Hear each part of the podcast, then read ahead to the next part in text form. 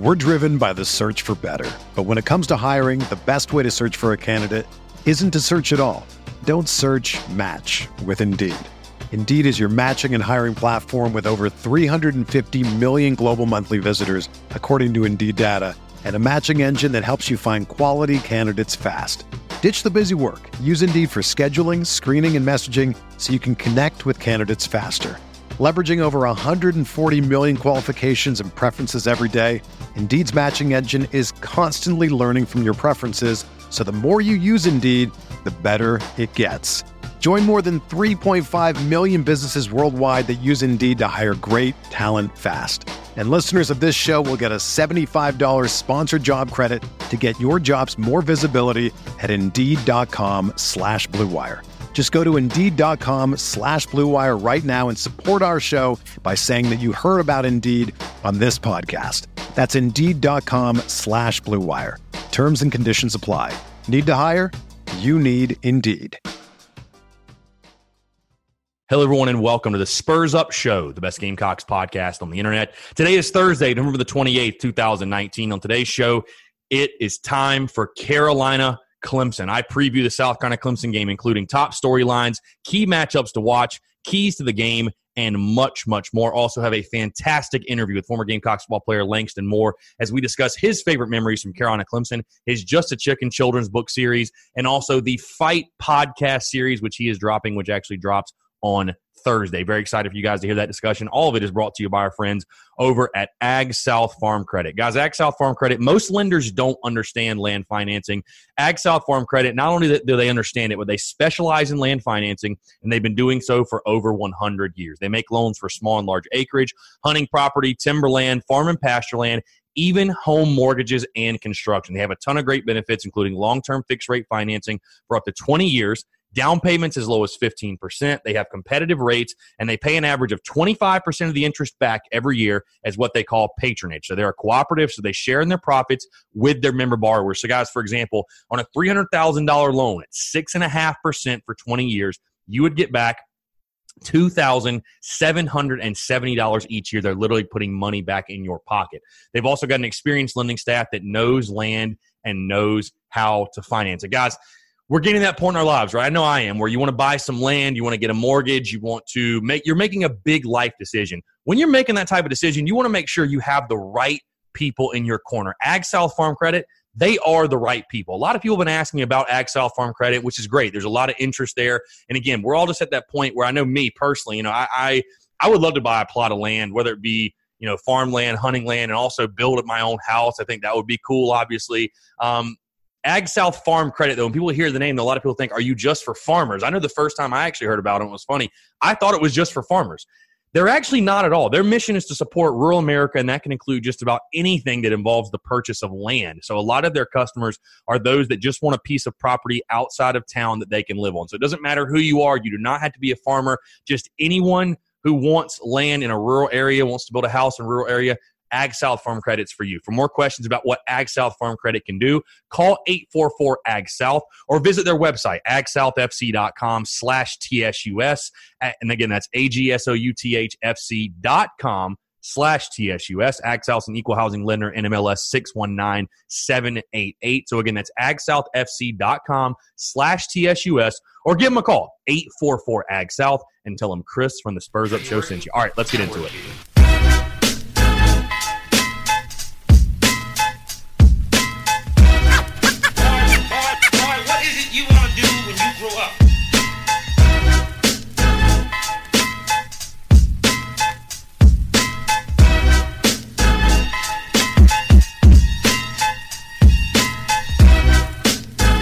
I'm Chris Phillips, your host of the Spurs Up Show. As always, appreciate you guys tuning in. Happy Thanksgiving to everyone, um, everyone that is listening. Happy Thanksgiving to you and yours. Uh, I know you're probably sitting around right now eating some turkey, enjoying some stuffing or dressing, whatever you call it, uh, enjoying some Thanksgiving food, some football, some family time.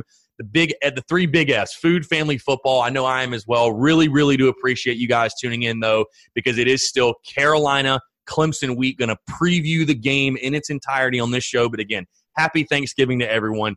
truly, truly do appreciate you tuning in on this Thanksgiving holiday. Um, really appreciate you guys. Uh, before we get into everything, a couple housekeeping housekeeping items as always. If you have not done so, rate, subscribe, leave five stars for the Spurs Up Show. Tell me what you like, you don't like. Leave your thoughts, your comments, your feedback on whatever platform you're listening on. Really do appreciate that. Um, and also hit the subscribe button if you hadn't already done so. You get notifications when the daily podcast drop. Hit that subscribe button. I meant to say, by the way, Thanksgiving, we should all talk about what we're thankful for. I'm thankful for you guys. I am thankful for you guys, not to get too sentimental, but I'm thankful for everyone that has chose, chosen to tune in, support the Spurs Up show. I truly do appreciate it from the bottom of my heart. Um, a couple other things really quickly. I talked about this on the other day. The other day, um, we're going to be doing this through the holiday season. Bobby Haney. I've teamed up with Bobby Haney. We're trying to sell some of his books from Kings Park to Omaha.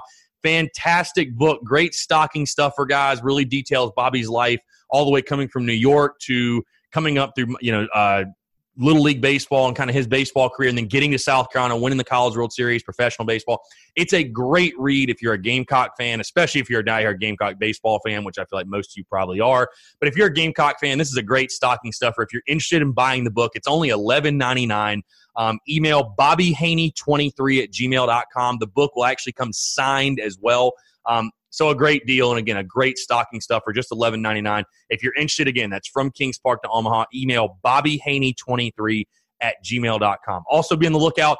YouTube Live, going live on YouTube, Q&A Friday afternoon. Not Again, I will tell you guys the time when I have it 100% locked down. Kind of a crazy weekend with Thanksgiving and the holidays and being in town with the family, stuff like that. But Friday for sure at some point, YouTube Live Q&A. Uh, Q&A before Carolina Clemson should be a lot of fun. Also, stickers. Got the new batch of stickers in. So for those of you that are still waiting on stickers, those are being sent out this week. You will be getting those. Also, if you're going to be at Carolina Clemson, let me know. Uh, shoot us a DM. Shoot me a DM, whatever. I'll be walking around the tailgates with the stickers. If you just want to meet up and get them there, let me know. But I've got more stickers on deck. Just wanted to let everyone know that was waiting on those or who was interested in getting a sticker. I got a new batch on me. So um, should be a lot of fun. All right. Let's get into it. Carolina Clemson, the rivalry. We all wait all year long for this game. It's the game that's talked about 365 days a year, and it is finally here. South Carolina taking on the Clemson Tigers. A noon kick Saturday at Williams Brice Stadium. The opening line for this one Carolina Clemson. Clemson opens as a 24 and a half point favorite. That line has since shifted to Clemson being a 27 point favorite. Over under set at 51. I talked about on yesterday's show. My best bet for it, I thought was over 51. But the opening line, we knew the line was going to be big, and it did not. Uh, I don't think it was a surprise to anybody how big it is. Clemson nearly a four touchdown favorite in this ball game. Um, series history clemson leads 70 42 and 4 as we're all familiar with last time they met clemson won last year 56 to 35 in the game we all remember for jake bentley throwing for over 500 yards but either way clemson gets the win 56 35 to make it five straight in the series as far as the injury report's concerned Bryan Edwards is questionable for this game. Um, still up in the air. I'm sure it'll probably be a game time decision whether he can go or not. Kobe Smith, according to Coach Muschamp, has an ankle, so I would say he's probably out. But uh, sounds like everybody else should be good to go. Rico Dowdle, Tavien Feaster, AJ Turner, even or Trey Smith. It sounds like everyone else is good to go here. So, you know, Will Muschamp said on his call-in show on Tuesday night that the Gamecocks were as healthy as they've been. So we'll see what happens. Don't hold your breath. You never know. We'll probably hear about an injury on game day, but – South Carolina, it sounds like they're healthy. I mean, your Bryan Edwards would obviously be a huge loss. Will Muschamp saying again on his Tuesday presser and Tuesday night call-in show that Bryan Edwards is not going to sit out. So for those people that think he's going to sit out for the draft, at least that's what he's telling us. Um, I, for one, am, I don't know if Bryan Edwards will play or not. I, I really think it's going to be a game time, last minute decision, but uh, we will see. Um, Clemson, obviously led by head coach Dabo Swinney, undefeated right now and ranked number three in the college football playoff rankings. They're obviously going for their third national title in the last couple of years. So Clemson obviously got it rolling right now. Very good football team. Um, very, very good football team. Going to be a tall task for South Carolina. Let's get into the top storylines for this game. I just talked about him, but I think one of the biggest storylines in this game, sticking with South Carolina, is the health of Bryan Edwards, a guy who has set every receiving record at South Carolina. Just a, I think just what one touchdown away from tying the record, two touchdowns from setting it. Um, as far as the overall touchdowns record is concerned, but what is the health of Bryan Edwards? Because this is already going to be a tall enough task to ask of the Gamecocks. Again, you're a 27 point underdog for a reason. Um, you need all the playmakers you can get, and you need all your guys ready to go. Bryan Edwards is one of those guys, one of the top receivers in the SEC. Again, a record setting receiver what is his health going to be? And if he does play, what is his health going to be like? I mean, I, I, really don't know how much you can ask of him. I mean, just to have him out there, though, I mean, a 75 or a 70% healthy Bryan Edwards is better than a 100% healthy somebody else, really, especially with you look down the Gamecocks roster, some of these receivers you know they need him out there. Um, obviously, you have Shi Smith going, which is great, but but to have Bryan Edwards, the other guy out there, to have that complement of those two would be big time, especially for Ryan Hilinski. I mean, again, Clemson's got a really really good defense. It's already going to be a tall task to ask for Ryan Hilinski to go out there and do you know even replicate what Jake Bentley did a year ago, or you know to have any type of a solid day. You're going to need all your playmakers. So, what is the health of Bryan Edwards? Do we see him out there on the field again? I don't think he's sitting to preserve his NFL future. I mean, if he did, I mean, I'll be honest, I don't necessarily think I would blame him, but you know, Bryan, being a kid from the state of South Carolina, you know, as much pride as he has being a Gamecock, I, I would be very, very shocked. I, would almost be surprised if he did not play, if he did not try to battle through the injury, whatever the you know specific injury is. But we'll just have to wait and see. If he can't go, he can't go. So, what is the health of Bryan Edwards? You know, if he can't go, and then if he can, again, how healthy is he? How much can he really help South Carolina when he's on the field? That's going to be a big question mark.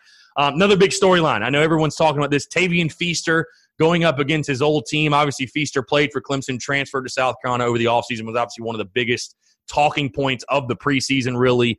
Um, I'm sure the reception will be warm. You know, obviously, I mean, I, th- I, think he left on good terms there. It seems like he had really good relationships with everybody there. But uh, how does Tavien Feaster perform against his old team? You know, Feaster finally healthy. It kind of felt like he was sitting out to be 110% for this game, um, or maybe it just lined up that way. But what can Tavien Feaster do? You know, what is it? What a storyline, I guess it would be if he had a really, really big game against his former team. You know, he obviously left to get more carries and be the guy and, you know, be get more exposure because obviously he's trying to get to the next level and play in the NFL. He knew he was going to be Travis Etienne's backup, and obviously I, I know one for me. I, I, think everybody else probably expected Tavien Feaster to be the premier back.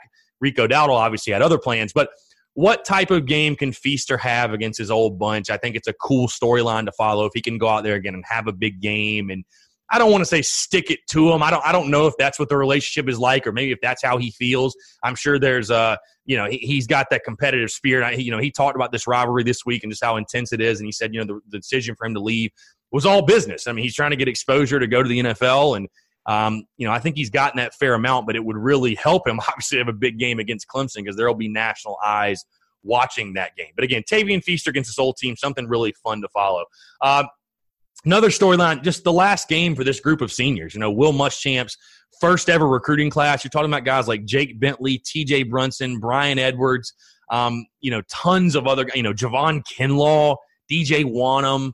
Um, you know, just a ton of guys. The list goes on and on the last game for that group of seniors. You know, what type of note do they go out on? You know, Rico Rico Dowdle, another one. You know, Rico Dowdle talked about. You know, he said this week. I think he made a great point in his availability that uh, his media availability that you know when you leave South Carolina, they're going to ask you how many times did you beat Clemson, and obviously this group is beating them zero. So can they change that? You know, what what does what type of performance do we get out of Will Muschamp seniors? His you know obviously you fell flat on senior night against Appalachian State. Do you come out with that same lackadaisical approach and feel like, oh, woe is me, we don't have a chance? Or do we see a fiery group, a group that's intense and competing and, you know, gives Clemson hell for four quarters? I mean, what, what type of effort and intensity do we see from that group of seniors, especially? So um, crazy, though. I it's crazy to think these guys, I mean, it's feels like four years has flown by again. I mean, you, we all remember, I, I remember vividly when Jake, Rico, Bryan, were freshmen. I mean, we're freshmen in 2016, and now you know these guys are on their last game ever that they'll put on the garnet and black. It, it's it's it's crazy. Um, you know, another storyline. Simply put, is this the year that the streak is finally snapped? I mean, this has been kind of the year of the streak for whatever reason. Gamecocks snapped a losing streak to Georgia. I talked about this a couple of shows ago or a couple of weeks ago. I think they snapped a losing streak to Georgia. Their winning streaks have been snapped. Their losing streaks have been snapped. Do we have one more in us? Is there another streak to be snapped against the Clemson Tigers? Again, Clemson going for their sixth straight win over South Carolina. Can the Gamecocks find a way to steal one, to pull a massive, massive upset similar to what they did in Athens and snap this streak and stop the bleeding in this series, turn this rivalry around? Um, you know, not likely. Impro- it's, it's not probable, but like I said, is this the year? Is this the year it finally happens? We'll have to see. Um, kind of what I just mentioned, actually, another storyline to me. And I talked about this earlier in the week on the podcast, but you know, as little chance as there is in this game, as as improbable as it is, South Carolina's been here before. They've done it already this season. Granted, I think Clemson's a better team than Georgia. I really do. But the Gamecocks have gone on the road as a three, three and a half plus touchdown underdog and won. They've gone on the road and done it. So, you know, if there's anything, if there's any silver lining, if there's any positivity you're trying to draw as a South Carolina fan, or even if you're a player in that locker room or a coach, it's like, hey, guys, we have done this before. We've done it. We went on the road to Athens and we beat a top three team. Clemson right now sitting third in the country. You get them in your house. I mean, you have done it. it. The proof is there. Can South Carolina find any of that magic they had in Athens whatsoever? Can they somehow bottle that up and bring it out there on Saturday? Again, I think it's a much different task. I think Clemson's a much better team than Georgia in regards to they're much more explosive. You know, Georgia has their problems at the receiver position. Clemson, on the other hand, has a plethora of guys who can make big plays. Their defense is phenomenal. They have a great running back, a, a generational type quarterback. Um, but I mean, can South Carolina maybe pull something from that? Can they can they pull something from that and say to themselves that they believe they can get the win over Clemson? I mean, that that's you know maybe they can. Maybe there's some magic left. Who knows? But uh, I don't know. I think that'll be something interesting to see. I think we're going to early on this ball game though, if that's even a possibility. Um, another storyline that's sort of off the wall and just something I've picked up from on social media and just looking online at ticket sales is the Williams Brice takeover. Um, unfortunately, it is a storyline in my in my opinion, at least. You know, I, have been imploring all weekend. You can do whatever you want with your tickets. You don't have to. You know, whatever people do with their own money is not any of my business, nor do I care. Like whatever you do is what you do. I don't judge people. Just do whatever. But I mean, I was there in 2015. I was in the East Upper when it was completely orange, and it looked hor- it looked horrible on TV. And are we looking at something similar again here in 2019? Um, because there are a lot of tickets on sale. I mean, literally, I'm recording this Wednesday afternoon. The tickets have dropped. I saw them on SeatGeek right now, fifty-eight dollars for a Carolina Clemson ticket. I mean, there are people. I feel like we get to Saturday, there are going to be people trying to give them away. I mean, it's so many South Carolina fans trying to sell their tickets. Uh, you know, do we see a Williams Brice takeover? I mean, I know it's not really a storyline that necessarily relates to the game on the field, but just in the grand scheme of things, like are Gamecock fans going to show up, be loud and proud, and try to will their team to, you know, maybe not even a victory, just a close game? Or is this going to be like a Clemson home game? Um, I'll be in the stadium, I'll be in the stands, so I'm going to be, I'm going to get, you know, experience it firsthand.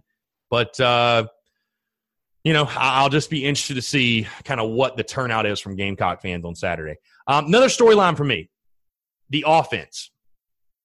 Can this offense muster enough to even compete in this game. You've been so bad of late. Or you think of it, can they even possibly repeat or pull pieces of what was done last year? Obviously, the Gamecocks, you know, you lose by three touchdowns. There are no moral victories. South Carolina got beat. It was never a close game. Um, but I mean, you threw for 500 yards. There were obviously things you can pull from that game and say, what did you do against Brent Venables' defense last year that you could maybe take and put into this year? Granted, you had Deebo Samuel a year ago, which makes a big difference, but you know, can the offense, this offense, can it pull anything from what you did last year and have any success on Saturday? And can it have any success on Saturday at all, either way? Because this is an offense that's been terrible the last two games. Awful. You score 15 against Appalachian State, and you score what was it, seven against Texas A&M or six, six. You score six against Texas A&M.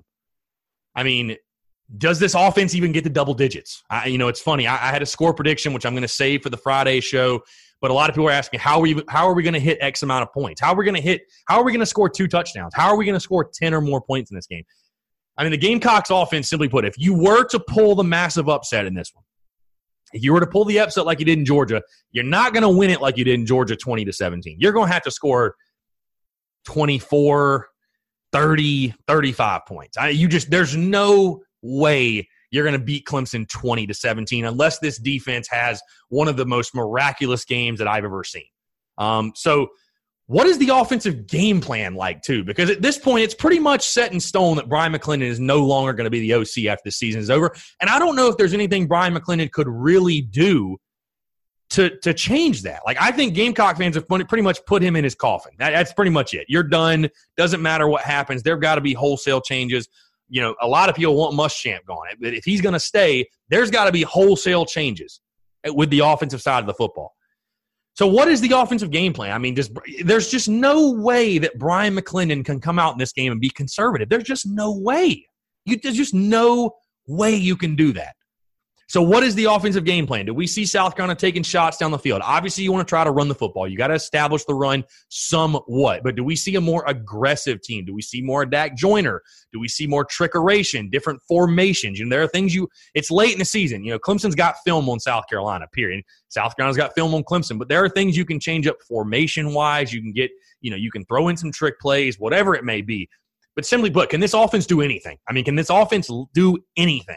To make this game even slightly competitive because if this offense can't score, it's going to be a very, very long day. Um, on the other side of the ball, my last storyline before into the key matchups and the keys of the game. Is there any way for South Carolina, like what is going to be the recipe to stop this Clemson offense? Because Clemson, like I said, they have weapons all over. You start with Trevor Lawrence, one of the best quarterbacks in the country, if not the best. Running back Travis Etienne, a dude who's a freak. Um, their receivers, you go down the line. Tee Higgins, Justyn Ross, Amari Rodgers. I mean, they've got weapons all over the place. They've got weapons all over the place. So can this Gamecock can this Gamecocks defense? While I don't, you're not going to stop Clemson's offense totally. You're not. You just you're not going to pitch a shutout. It's not going to, like I said, it's not going to be a 20 to 17 game. Can South Carolina though bend but don't break? Can they hold on just enough to give South Carolina a chance in this football game? Can they do it? It'd be very interesting to see. I mean, it, they're going to have to. They're going to have to. But again, talking about game plans, what's the defensive game plan? Is South Carolina blitzing every play? Are they playing more conservative? Do they sell on the run? Do they sell on the pass? Do they put Israel Mukuamu and Jaycee Horn on islands against those great great wide receivers? What do they do? I mean, what is the game plan? What type of game plan do Will Muschamp and T. Rob and that crew draw up?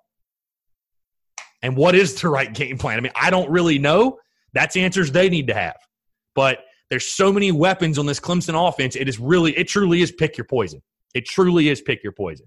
Um, all right, going to talk about key matchups. Before we do, guys, again, it is Thanksgiving. Happy Thanksgiving to you all. I want to talk to my friends over at my bookie, guys. This week, today, literally today, my bookie's offering a risk-free bet on the Bears Lions game. Guys, simply choose a team against the spread for up to $250. And if you win, congrats. You've got extra holiday spending money, Christmas money, Black Friday money, Cyber Monday money. Hey, you've got extra money to spend in the Spurs Up Show store. Why don't you, huh?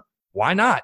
Um, if you lose, congrats to you as well. My bookie's going to give you all your money back, guys. It is a no brainer because you literally cannot lose. It's no risk, all gravy. It doesn't matter whether you're an experienced player or a first time customer. My bookie welcomes all to come play. So quit waiting around and sign up today. Guys, do you ever find yourself watching, whether it be the NFL, college basketball, uh, college football, whatever sporting event it may be, but you, you, thought to yourself, you know, I could win some money betting on this. Like, I know who's going to win. I'm good with the spreads. I'm good with the over under, or I just want to gamble on it, make the games interesting.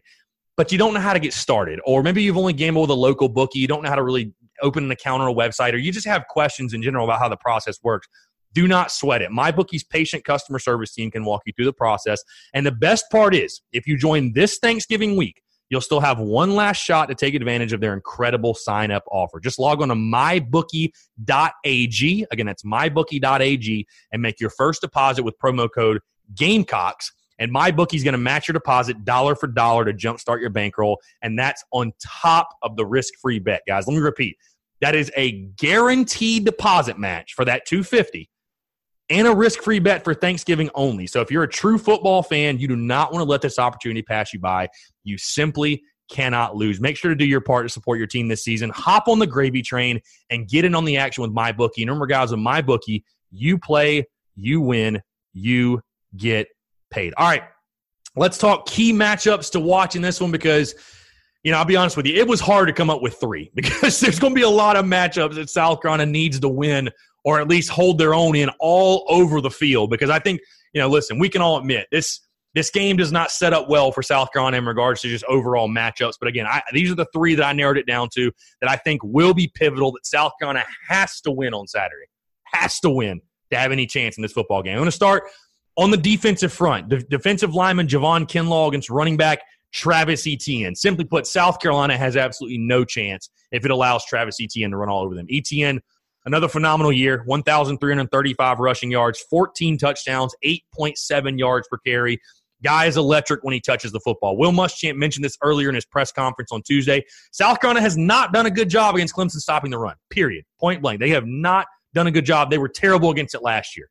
I mean, the Gamecocks, for everything you could say they did offensively, they were terrible defensively. I know there were a lot of injuries, but either way, call a spade a spade. They were terrible defensively. They couldn't stop the run. And you have absolutely no chance to win this football game, or I think even keep this game close if you cannot slow down the run. Again, like I said, Clemson's going to get theirs. But if Etienne's averaging 8.7 a carry, he needs to average, average 3.7 on Saturday. Hell, even 4.7. He can't average over five, though. He can't average over six. You have no chance in that. Javon Kinlaw, a guy that, listen, I thought he got called out in the Texas A&M game. I, I thought Jordan Rodgers sort of called him out and has said something that I've said before, and I said in the preseason a lot about Javon. Listen, Javon's had a good year. Javon's a really good player. He's made himself a lot of money this year. He's going to go on to play in the NFL and do a lot of great things.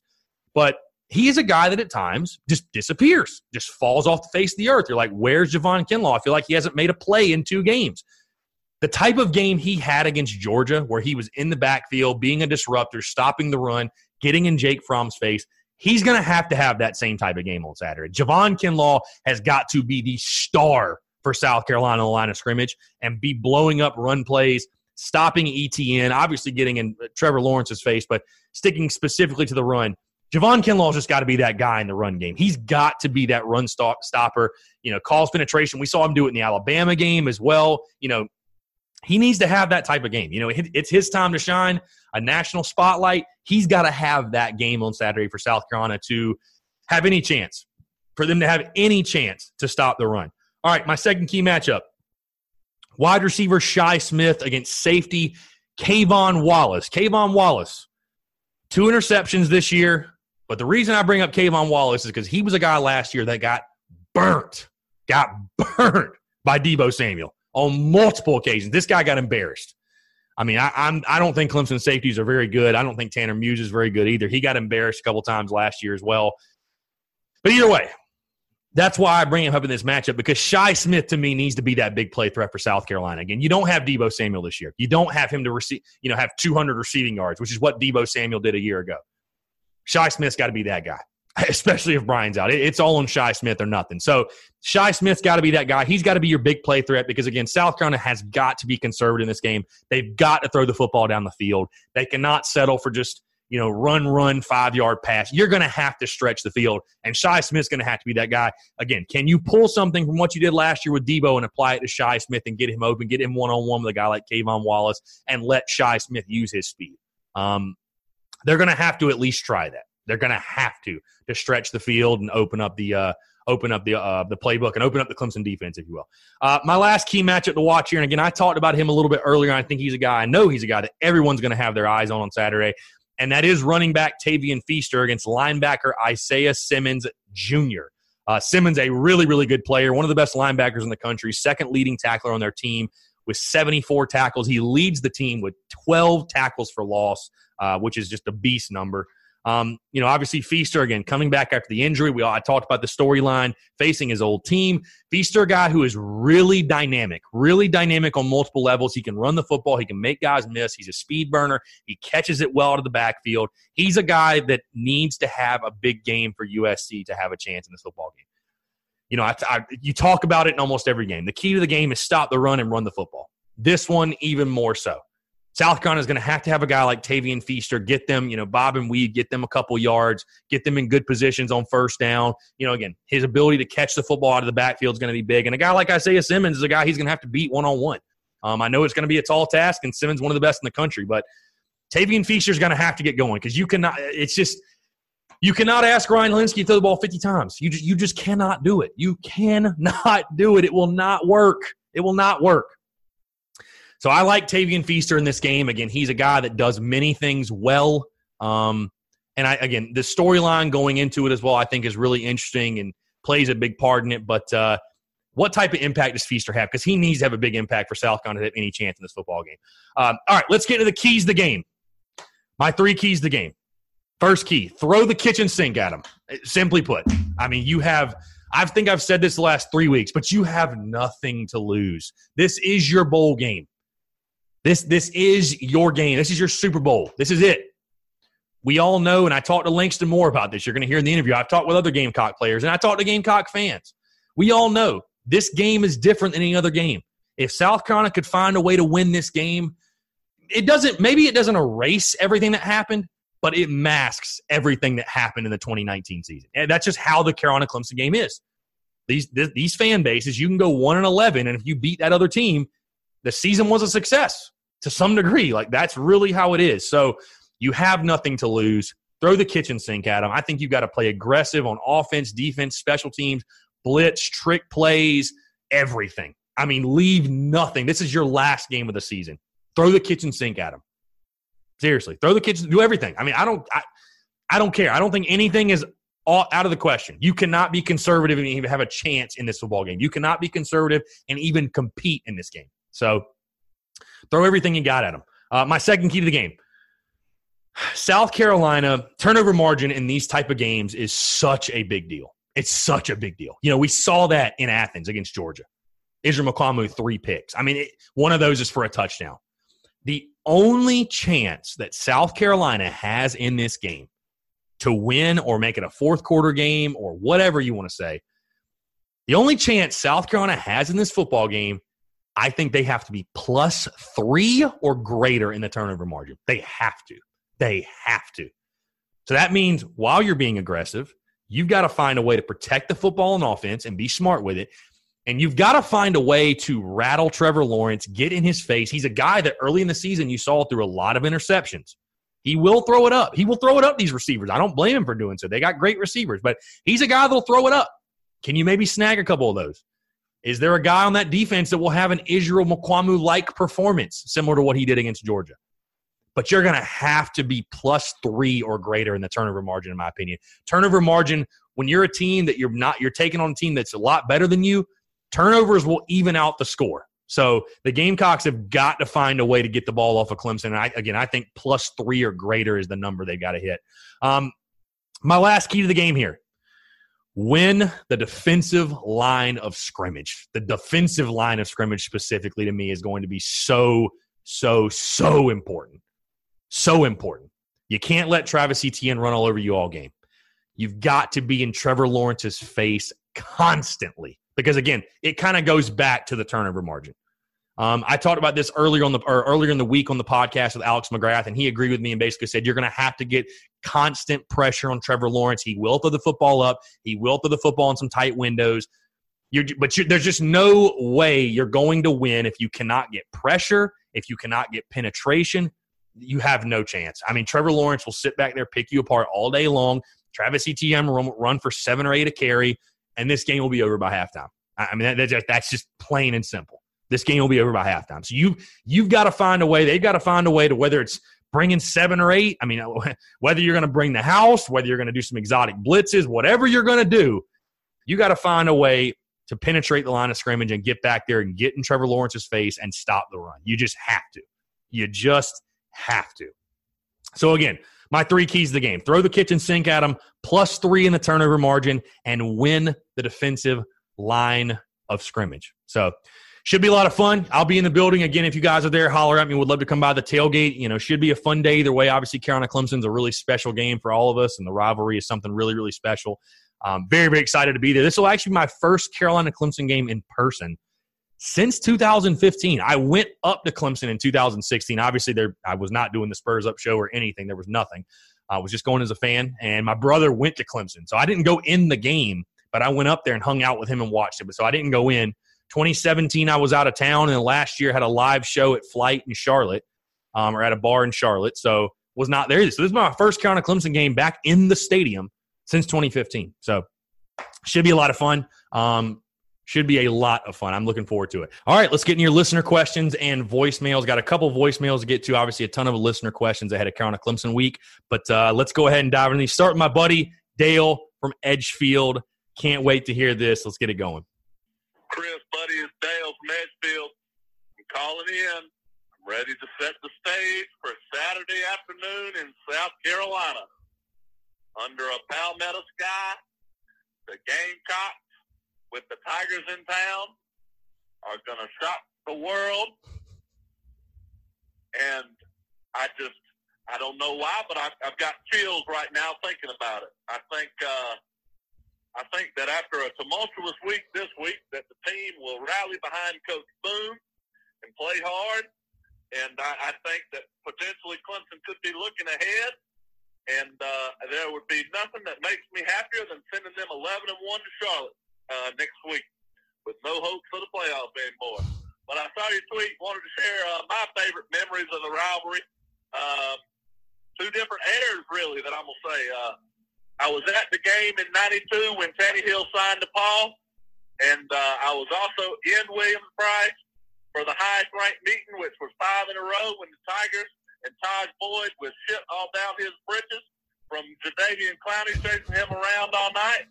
I, I just telling you, he was scared to death, and uh, I really, uh, I'm excited, man. I think that we have a chance to have a historic upset Saturday in Williams-Brice, and uh, I look forward to being there. That's uh, that's my last surprise. I know I told everybody that I wasn't I wasn't coming. Well, damn it, I wouldn't miss it for the world. Spurs up, go Cops, baby. Dale, appreciate the call, man. As always, the voicemails are always legendary, and I got to say that voicemail right there is that is the epitome of a Gamecock fan, right there. That that is if you want to know what a Gamecock fan is, they call in after Texas A&M, they get down, we get down, we get depressed, but you know what? Damn it, a couple days go by, however long it takes, we heal up, and we're just eternal optimists. And for whatever reason, we show up, we show out, even though history tells us we shouldn't. And that voicemail right there literally says it all. Dale, appreciate the call, man. Awesome stuff. Awesome, awesome stuff. Can't wait to see you there, by the way. Shoot me a DM. Would love to meet up for the game or after the game or wherever you're going to be. But uh, awesome stuff, man. That I got I got chills. You gave you gave me goosebumps. So I appreciate that. All right, got one more voicemail and then we'll get into these listener questions. Okay, good evening. Hey, this is Steve Furnish. Uh, beat those fucking Tigers in 75, 56 to 20. Jeff Grantz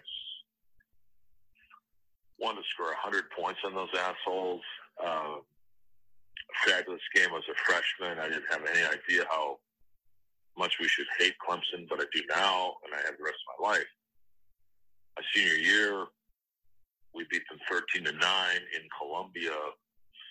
And I've always asked Jim Stuckey and those other assholes, what time is it? They didn't know. I said, it's 13 to 9. Uh, one of the greatest games ever goal line stand. They're actually a fourth in inches. I have a picture of that fabulous time.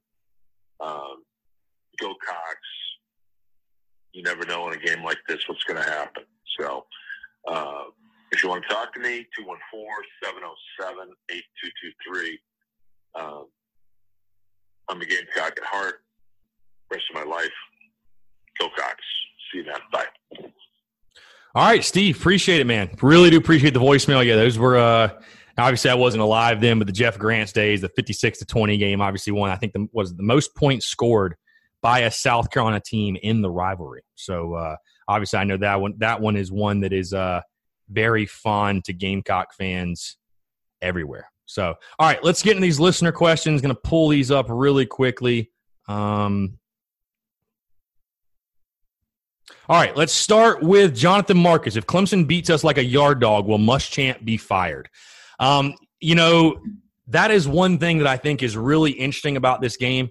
You know, if that does happen, because it certainly could.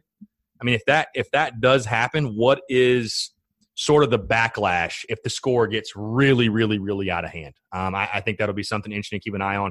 And Jonathan, I think you you have a point. I mean, I, I don't know. I, I, don't know if he will. I mean, what, what's what's the number that gets him fired It gets those conversations back up and rolling? Um, I don't know. Uh, Venom SZZ. How many yards will Tavien put up? Right now, I would probably say. Um, probably 65. I don't I don't think he hits 100 himself for sure either way. I think 65 though. And that's on just on the ground. That's just on the ground.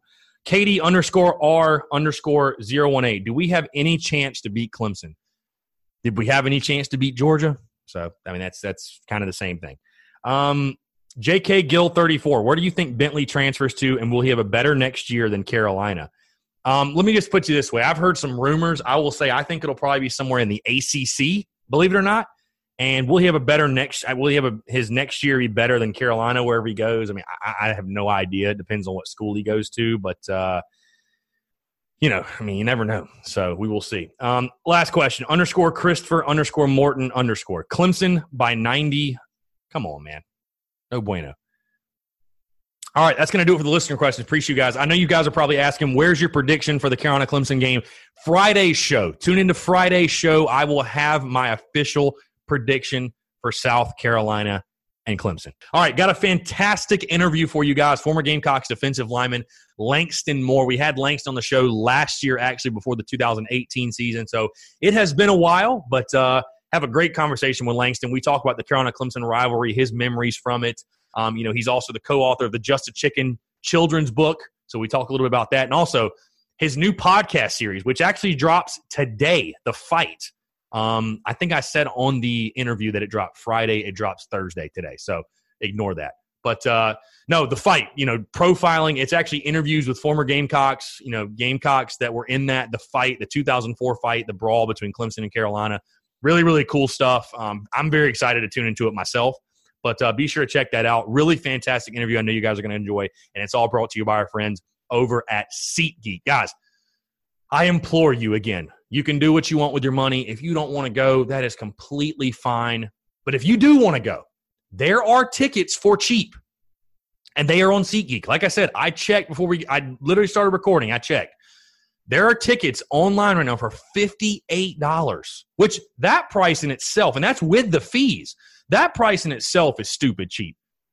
I'm giving you the key right now to save $20. Go download the SeatGeek app or go to SeatGeek.com. Use the promo code SPURS UP, and you're going to get $20 off your first purchase. Guys, it's a no brainer. SeatGeek is the best ticket buying app by far, the only ticket buying app I use, the only one that I would recommend. They've got a great ticket rating system for you, which rates the tickets based on the type of deal you're getting. So you're never going to have to worry if you're getting ripped off, like, am I paying too much? No, you're always going to have that peace of mind when you click the buy button. You're always going to know, hey, I'm getting the best bang for my buck. SeatGeek makes the ticket buying process, they just make it super simple. I mean, they do all the work for you in that regard. They make sure you're going to have the best seat. And they also have tickets to everything. If it's not South Carolina Clemson, if you want to go to a Gamecocks basketball game, South Carolina basketball has a home game on Sunday against George Washington. You could go to that. You can go to NFL, NHL, NBA, MLB, concerts, comedy club events anything you can buy tickets to, SeatGeek has got your tickets. So again, that's our friends over at SeatGeek. Go download the SeatGeek app or go to SeatGeek.com. Use the promo code SPURS UP, S P R S U P, to save $20 off your first purchase. All right, enjoy this interview with former Gamecocks defensive lineman Langston Moore. All right, joining us today on the Spurs Up Show is a man that played for Gamecocks football from 1999 to 2002. He also served as, as the sideline reporter for South Carolina from 2012 to 2018. He's the co-author of the Just a Chicken children's book with former Gamecock Preston Thorne. He's done a great, lot of great work across the state of South Carolina as well on their book tours, going from different schools, educating children on how to read, reading the Just a Chicken children's book. He's also the creator of the Fight podcast, which drops this Friday regarding the Carolina Clemson fight, the brawl in 2000. 2004, which we're going to talk about a little bit later in the show. Very pleased to welcome back onto the show. It's been a while. Former Gamecocks football player Langston Moore. Langston, appreciate you taking the time, man. It's a pleasure to have you on. Yeah, thanks for having me, and uh, I'm glad to be on here, man. All these illustrious guests coming on. You done had Sean Smith and all these other guys, man. And it's always it's always great to see all those interviews, man. It's really good. Yeah, yeah, a couple, definitely a couple of your teammates. It's been uh, obviously those are always fun conversations, but uh, you know I want this conversation. Obviously, like I said, we had you on last year, Langston, and we you know, really focused on your career and kind of previewing the 2018 season. But this one, I really obviously it's South Carolina Clemson week. We all know what this week means, and we were just talking off air that while it's been a tough season for South Carolina, as you know as well as anyone, if you win this game, it sort of erases everything that happened in the 10 or 11 games prior. But let's talk about you first, because again, you know, you played for South Carolina. You actually wore the garnet and black. You played in these games. Um, you know, and you were able to beat those guys once in 2001 at Williams-Brice Stadium. Just talk about your memories from the Carolina Clemson game. And, you know, we know what the rivalry is like from the fans' perspective, but what is it like actually being in the trenches, being in the middle of those battles? Uh, in the trenches is a lot of familiarity, and this is the thing about this rivalry. Obviously, it being an in-state deal with two, not just two teams, but two teams in Power Five conferences, two teams in bigger conferences, two teams that have a lot of familiarity, and obviously this goes way, way back over hundred something years. So there's tons and tons of history, um, but also tons and tons of familiarity, and that's what also makes this this rivalry a little bit more, uh, because uh, you know we always talk about, it, and it's one of the things we cover in our podcast about the fight is, you know, you'll watch maybe these guys the whole year, or they might watch us the whole year, but when we play them, uh, it's a totally different team because the energy, the the, the familiarity, um, guys just find some way to get a little bit more motivated, and that's why it's always like, man, that, that guy wasn't running that hard two weeks ago against Vanderbilt or North Carolina State. Now he's he's making plays out of this world. So that's the thing about this rivalry, the emotion, how close and interconnected it is, but also you can't escape it because, you know, for some folks, I live out in Texas when I'm not here, um, Texas, Oklahoma, you know what I'm saying? You know, you can you got some mm-hmm. geography that separates some people, but here, you know, you're gonna see maybe your pastor or somebody else. They're gonna have some orange socks on, or somebody's gonna have some garnet, uh, garnet little lapel or something like that, and you always kind of know which side of the fence everybody's on. Uh, but obviously the rivalry is a lot better and has been really, really good when both teams are really, really good. And that's one thing, you know, somewhat during my playing experience, but this is what I really got to experience my time being around it with Coach Holtz, Coach uh, Spurrier as the sideline reporter, just seeing the differences in how that game was approached. Um, and just again, the, all the familiarity and, and there's really no hiding because at the end of the year, uh, everybody is who they are football wise, but also on top of that, you know, recruiting wise, at some point, somebody from both team was either being recruited or had a had a decision to make that they were either going to go one way or the other, and that that really ties in a lot. Yeah, I've heard from you. You talked about the familiarity, and I, have talked to different guys, and what I've heard a lot is obviously the fan side of things. It is just pure hatred. We know that 365 days a year, this game never goes away. But from the players, obviously, there's some of that, but it's a lot of mutual respect from what I've heard. Because you, you, you talk to different guys, and they have a lot of friends again that played on those teams, and I think specifically, just off the top of my head, like when I spoke to Stephen Garcia and Connor Shaw, you know, they're they're really good friends with Tajh Boyd. Like that's actually a really close friendship. Mm-hmm. There's a there's a real mutual respect on both sides of the ball from Clemson and South Carolina. Just just talk about that aspect of it. Yeah, for sure. And um, my my partner Preston Thorne, he played at Summerville University, aka Summerville High School, and they had tons of guys that that came out of um, you know, Summerville, Dustin Fry, Bernard Rambert, and some of those guys were a decision or two away from being a Gamecock or being a Clemson guy. So for Preston's instance, you know, he always felt it was fun to kind of tackle your high school teammate that you never really got a chance to tackle in, in high school because both of you guys were were on the same team and, and, and winning, so you didn't mess with that type of stuff. So there is on the outside looking in, the fans are like, man, I can't stand those guys, I can't hate them, but for us players, a lot of times, and there's been times where, you know, we'll be like, you know, the game is the last game of the year, and we're going to stay up there and, party in Clemson a little bit if everything works out the way we want it to. And the same way for here. I vividly remember my freshman year, you know, a bunch of guys that I played in the Shrine Bowl with. Um, you know, the guys would just come down here and stay, um, even after those games. And, you know, I always have to admit and tell this story, and I always want to put it out there publicly because my guy, Bernard Rambert, um, he wasn't my guy in high school because he was always running all over us at James Island. But when he got to Clemson, the year we we beat them here in, in Columbia. Bernard actually stayed the night, and uh, he hung out with Preston. And I can say, as the night went on, Langston Moore was probably not the most cordial, nice guy. And uh, after a while, Bernard was like, "Man, just stop, man. You won. Y'all beat us.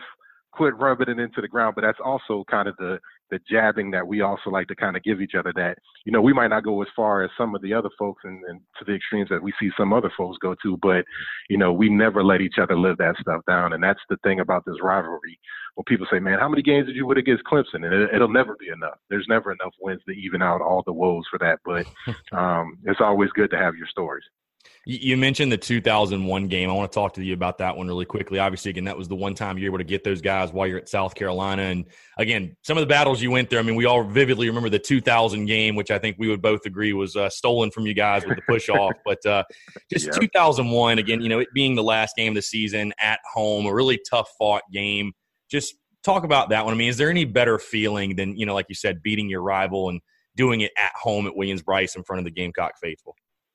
It's I mean, I don't want to give them too much credit, but it felt really, really great to win that game because, you know, all the build up before I had personal stories about my recruitment with Clemson and different things. So to to your point, to do it to do it at the end of the year. Uh, no night game. That was actually an afternoon game, and, and how we did it. You know, we we kind of stifled their offense, which was doing tremendous things with Woody Dantzler and the rest of all those guys who were Clemson uh, wide receiver university and all those different things. So to do that for Sheldon to make those interceptions and and all, I mean, it just is really really a really great feeling. And again, I think that's something that's different from any other rivalry because again, a lot of the teams that had stuff, we had things on the line that year for a bowl game and better bowl uh, uh, weather and geography. Same thing for Clemson; they were already winning, and we are trying to get back on track and and and marry that up with our bowl success. So you know, all of that together just makes it one big last big fight and big brouhaha, not literally, but uh, kind of figuratively with guys on the football field and the rivalry. But that also leads to the building up of years and years that in something like in 2004, it kind of boils over. And, uh, you know, football fights aren't foreign to football guys. And if you've been on the football field or any kind of sports team, mm-hmm. eventually guys are going to fight just like family members and brothers. But uh, to the outside crowd, it looks really, really scary. No, for sure. So I, I want to get your take on. Obviously, we've talked on the field. For you, off the field, though, obviously now, and then even when you were a sideline reporter, you know, how much different is the dynamic? Like, what does the rivalry mean to you? Because again, I, I have to imagine, you know, definitely you being a sideline reporter, where you caught the end of the five game winning streak, and you know, you have a job to do, but you bleed garnet and black. I mean, you're a Gamecock, and just now, like, how much different is it for you, if at all? Like, what, what, how, what does the rivalry mean to Langston Moore nowadays? Uh, it, it means a whole bunch of things. Um, you know, when I was on the sideline and, and seeing again through that lens of Coach Spurrier and kind of how he prepared for the rivalry, um, it, it, it made me feel really good because again, timing is everything. Because I got to be on the sidelines, and it was kind of a similar deal. They had success, they were winning championships, and they went out there, but they couldn't get over the hurdle that was South Carolina and all the things that we were doing. So that's when Clemsoning was a thing, and and all those different things. Um, you know, we we wish that they would do some of those things now, but they've figured out like a good rival does. They figured out ways to get over the hump besides just having some success. And um, you know, for us, it's the same will. And uh, obviously, we didn't do a good enough job like they did during the transition. Um, you know, they took advantage of them, saying, "Okay, man, we're we're we're we're lacking here. We need to get a little bit strong on the defensive line." And ultimately, they helped propel that program to the national stage. And I think that's what just the situation where we're at with South Carolina, where it's not it's it's right to have that Steve Spurrier kind of mentality that if we just focus on one deal, it's not it's going to hurt us for the rest of the year. But if we prepare and put ourselves in the situation to handle that foe on our way to doing some other things, it'll take care of itself. Obviously, where Clemson is now, they're a national Power Five, top four team. So, you know, we can focus on just beating them. But if we prepare ourselves through the whole entire year and kind of end the season off or end a season off where we have an opportunity to beat one of these teams, the Clemsons, at the end of the year, that is that's automatically going to put us in a great position. So I think we have to prepare and, and know that this game is on the schedule. We all know this, but have to look kind of beyond that deal. And I think that's where they did a really tremendous job uh, preparing themselves to look like an SEC team, being really strong in the trenches. And we've seen that the last few years with them uh, drafting a whole bunch of guys, and they reloaded this year with a bunch of young guys. No, for sure. No, I agree with you 100%. So I, I want to talk about links in the upcoming game, then we'll get into the fight podcast, which obviously again drops Thursday. Uh, this game, we all know the task at hand. You know, South Carolina staring six losses in a row to Clemson right in the face.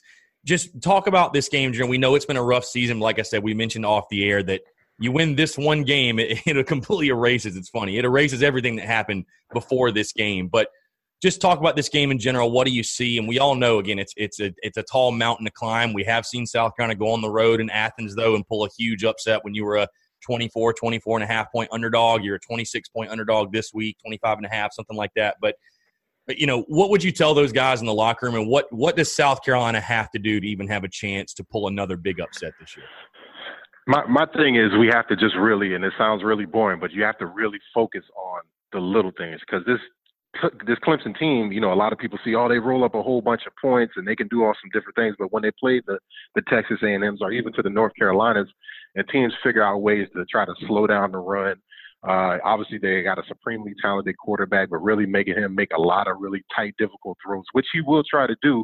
And so that gives you an opportunity to maybe pick one off, or where your defensive lineman, like a Javon Kinlaw, or somebody can come back there and, and make a play to make that difference. And so that's the difference for our team for South Carolina. I think we have to go out there and execute all the little things. And that's not something sexy you want to hear. You want to hear, man, we're going to run the get, we're going to run this spread offense, and there's something they haven't seen before. But just being on the details, that's the difference uh, between a team that's kind of four and five, or four has four wins or five wins on the year, and they're kind of middle of the road. They had opportunities to win it, win some more games, mm. which we obviously know here at South Carolina. We could have done that with if we played better Missouri, Tennessee, different things. So for us, um, it has that's where the details were lacking. So for in this game, especially the last game for us, we have to go out there and play with a tons of tons and tons of effort and enthusiasm, which should be no problem. It's a 12 o'clock game. Uh, you know, we're playing in front of our home crowd, all those different things. But being on the details and making sure we do all the little things, and then all those big plays kind of open themselves up. But it's kind of like you know, uh, I, this is something I had to learn a long, long time ago. That you know, you don't as a as a young kid with all the athletic talent and speed, you're just like a, a, a young pony. You want to bust out there and run as fast as you can, but sometimes that's not warranted. You just need to do the little things, and then when the opportunity comes, you really can strike it loose and, and do what you need to do. So again, that's probably not the answer a lot of folks want to hear, but that's something that Coach Muschamp is probably really trying to reiterate to these guys across the board on both sides of the football, and even with special teams, is that we figure out a way to be on the details, play with tons of effort. We got guys who can win football games. That's evident. We've done that against Georgia. We've done that in the past. But for us to do that this week, we got to make sure we put the pressure on Clemson to perform because that's the other thing where we can flip the switch where we allow the the pressure for them and all the things that they have beyond this game because they're going to try to play for style points. They're going to try to do a lot of those things. And the more we do that, we get them to get out of character a little bit, and maybe we can get some opportunities that we didn't think about before. How much does that win, would you say, earlier in the season at Georgia? How much does that help, at least maybe the guys in the locker room or just like the psyche of those guys knowing that they've kind of been here before? I mean, I remember the week of Georgia, you know, nobody was giving South Carolina a chance. Again, you go hmm. into enemy territory and get the win. I mean, how much how much do you think that win and having that confidence that you've kind of been here, done that, how much could that help South Carolina on Saturday? It can help tremendously because that's the thing about being young and dumb is that you know sometimes you listen too much to the people patting you on the back and sometimes you can listen to it too much. So I think kind of where the program is now, when we're not ending on the note that we want to have a bowl game, you know, third time we haven't been to a bowl game in 16 years, all these different things. Uh, so for this, you really got to show to the kids that man, look what we did here uh, same type of situation, top four team. You know, nobody really gave us a chance. You want to throw the point spread in there, it's kind of similar, all those different things. But when we did what we were supposed to do collectively, as all 11 guys, seeing everything the same way and playing with tremendous amount of effort, because it's the last game of the season, there's nothing to hold on to. Um, there's no reason for us not to go out there and replicate. And here's video proof of you doing that job. Here's video proof of you splitting this double team. Here's video proof of you getting downfield and not just doing your job but picking up another block or some different things. But here's also some opportunities where maybe that game didn't need to go into overtime, where we could have done some things to really try to put more points on the board. So I think that's the thing about young guys are so, you know, they see things viscerally, they, they see so many things. And, and I think really having that tape and seeing themselves. And uh, not too long ago, a couple weeks ago, even though football seasons can feel like years at the time, um, that's not too long ago. And those young kids can remember that and, and play from that point of power and saying, we've done this before. It's in within my realm of possibility. I do have athletic ability, and this is all those things collectively can help us kind of go out there and play to a level that we probably haven't been playing at it consistently. For sure. So I want to talk about the Fight podcast series now, Links, and obviously very excited about this being dropped. You can correct me if I'm wrong, but I think it's being dropped in the athletes and artists uh, SoundCloud page. We're going to be a seven part series. Just kind of give the listeners, everybody listening, just kind of an insight, what it is, why you guys wanted to do this. Obviously, profiling the 2004 brawl up in Clemson, but you know, just what it is, where you can hear it, why you guys wanted to do this, and what you're hoping to achieve from it. Absolutely. So my, my partner in the book business with me, Preston Thorne, he was a co-captain that year, 2004. So he was on the fight on the field that day. I was playing for some other Tigers. I was playing for the Cincinnati Bengals then. But this is kind of the 15 year anniversary. This is the 15 year anniversary, and this is kind of a story that Preston would always talk about. We ride in the cars all over the state, cross crisscrossing South Carolina. So we got this idea about a year, a little bit over a year and a half ago to say, man, let's go and try to tackle this podcasting deal because podcasting was something more and more popular. Uh, that's that format of storytelling. So uh, just wanted to get beyond and really dive deep into it because to your point, there's so many different angles. Uh, there's the player's vantage point, there's the the fans, the nationwide perspective, and there's so many nationwide stories tied within this rivalry that people forget about. I mean, uh, because of the brawl, we got Coach Spurrier. Because of the brawl, Clemson eventually found their all-time winningest coach. Lou Holtz exiting, that never being uh, another. He never coached another game in his life, and how those things ended for him. Uh, the Malice in the Palace the night before and how those things reacted without social media. There even was no social media. the music of the day, even the locker room setups down in Clemson. Um, you know, you talk about that 2000 fight. We really touch on the history of that fight, why there was so much animosity, and how that kind of not spilled over the next year, but four years later, because there's that same small thin door that separated us in 2000 was still there in 2004, and that really was a problem for a lot of folks in the locker room. So we really try to uncover all these different things. We wanted to be completely agnostic, even though uh, Preston was on the field that day. We got tons and tons of Clemson guys, administrators, police officers, equipment folks to just tell us all these different stories because that's one of the biggest things we, we found out through this whole podcast deal is that memory is funny and what we think we're certain about or what we think while we're really, really upset and why we don't like these certain people, um, memory is really, really up for grabs like a Hail Mary. And so a lot of times, you know, even as time goes by, it's like your dad telling that fishing story. That fish gets bigger and bigger every year. And it was snowing and there was a bear chasing him and all these different things. So it's coming back to this deal. And it's just really want to pay homage to this rivalry that we were lucky to be a part of and, and know so many guys on each side of it. For sure. When when will uh, when will everything be dropping? Is it all going to be dropping Thursday, or what's kind of the schedule for you guys uh, dropping the so, series? Yeah, our schedule is we're going to release everything on uh, Thursday, all the first three episodes, and then the final four episodes we'll, we'll release the following week. Uh, we got a lot of help from Josh Kendall, who's working for the Athletic, so mm-hmm. he uh, co-partnered with, with us and helped us write a lot of this stuff. Um, we do have some real journalists on there to bump around and give us some expertise. So uh, he narr- he's narrating some good portions of it, and uh, it's going to be fun to, to get it out there and to hear everybody's stories, just teasing it out over the last couple, four or five days. It's, it's amazing to hear all the different stories and, and folks chiming in. I, I saw some guy chime in and said, man, that was the day I, I, uh, you know, uh, asked my wife to marry marry me, and if she wasn't going to marry me, uh, we weren't going to the game. So, you know, his his his story was that she said yes, and then they went to this game, and it ultimately ended up being a brawl. So, all these different things are really, really interesting to talk about. It'll all be on our website, athletesandartists.net. Uh, you can also find all this stuff on the social media and under the, the hashtag the fight, and uh, it'll be right there. Absolutely. Yeah, that's awesome. I can't wait to listen to it. Be sure, yeah, fans, check it out. Everybody go listen. It's going to be awesome. Uh, we'll be sure to share it on social media as well. I know it'll be all over there, but uh, some good stuff, man. That, will that, be awesome. Uh, I'm going to get you out of here, Langston, but last question before I let you go. Obviously, again, you're a guy that – you've been in these battles in the trenches. You've played in this game. Actually, you know, you you've worn the garnet and black. You've been on the sidelines. You know, you've been a guy who's been an alumni and watched from a distance, if you will, when you're playing in the NFL or playing professional football. If you had to pick one, either your favorite memory or like your best story from Carolina Clemson, what you know, it doesn't matter whether it was when you were playing for South Carolina, when you're on the sidelines, whenever. What would you say is like the one memory or just the one thing about this rivalry for you personally that sticks out? Oh man, um, there's so many, but I guess the one that because uh, how different is history if we rewrite it, right? So if right. Rod Gardner doesn't get that push off, and uh, Jeff Scott, my, my my partner's former boss at Blythewood High, if he messes up the snap and they miss the field goal or something, how different is Lou Holtz's legacy, my own legacy, right. if we go two and two as opposed to one and three? I, I tell that story because again, going back to that Clemson locker room. Um, after Rod Gardner did all of that crazy stuff, and you know he he set us up for for or set them up for the game-winning field goal. That same small, thin aluminum door that separated the locker room between these two heated rivalries. Uh, Rod Gardner made sure he came to that door and banged on that door and said he was the cock killer that day, C O C K cock killer that day, and you know, hearing that story, because the next year we turned it and we beat Clemson at home.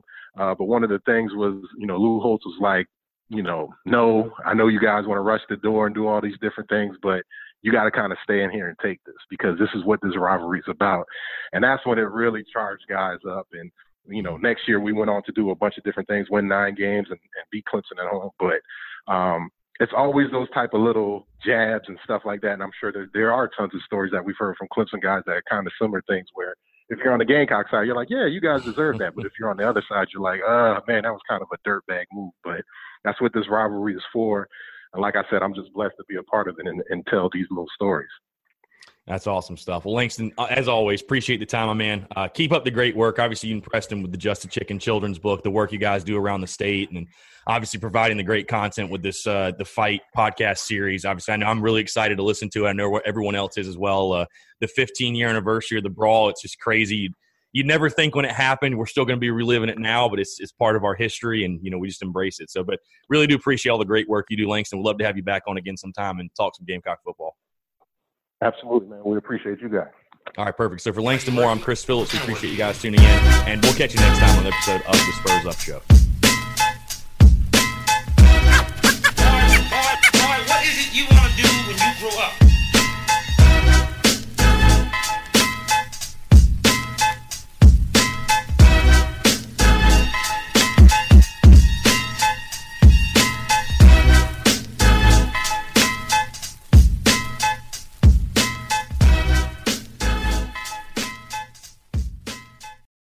This is the story of the one.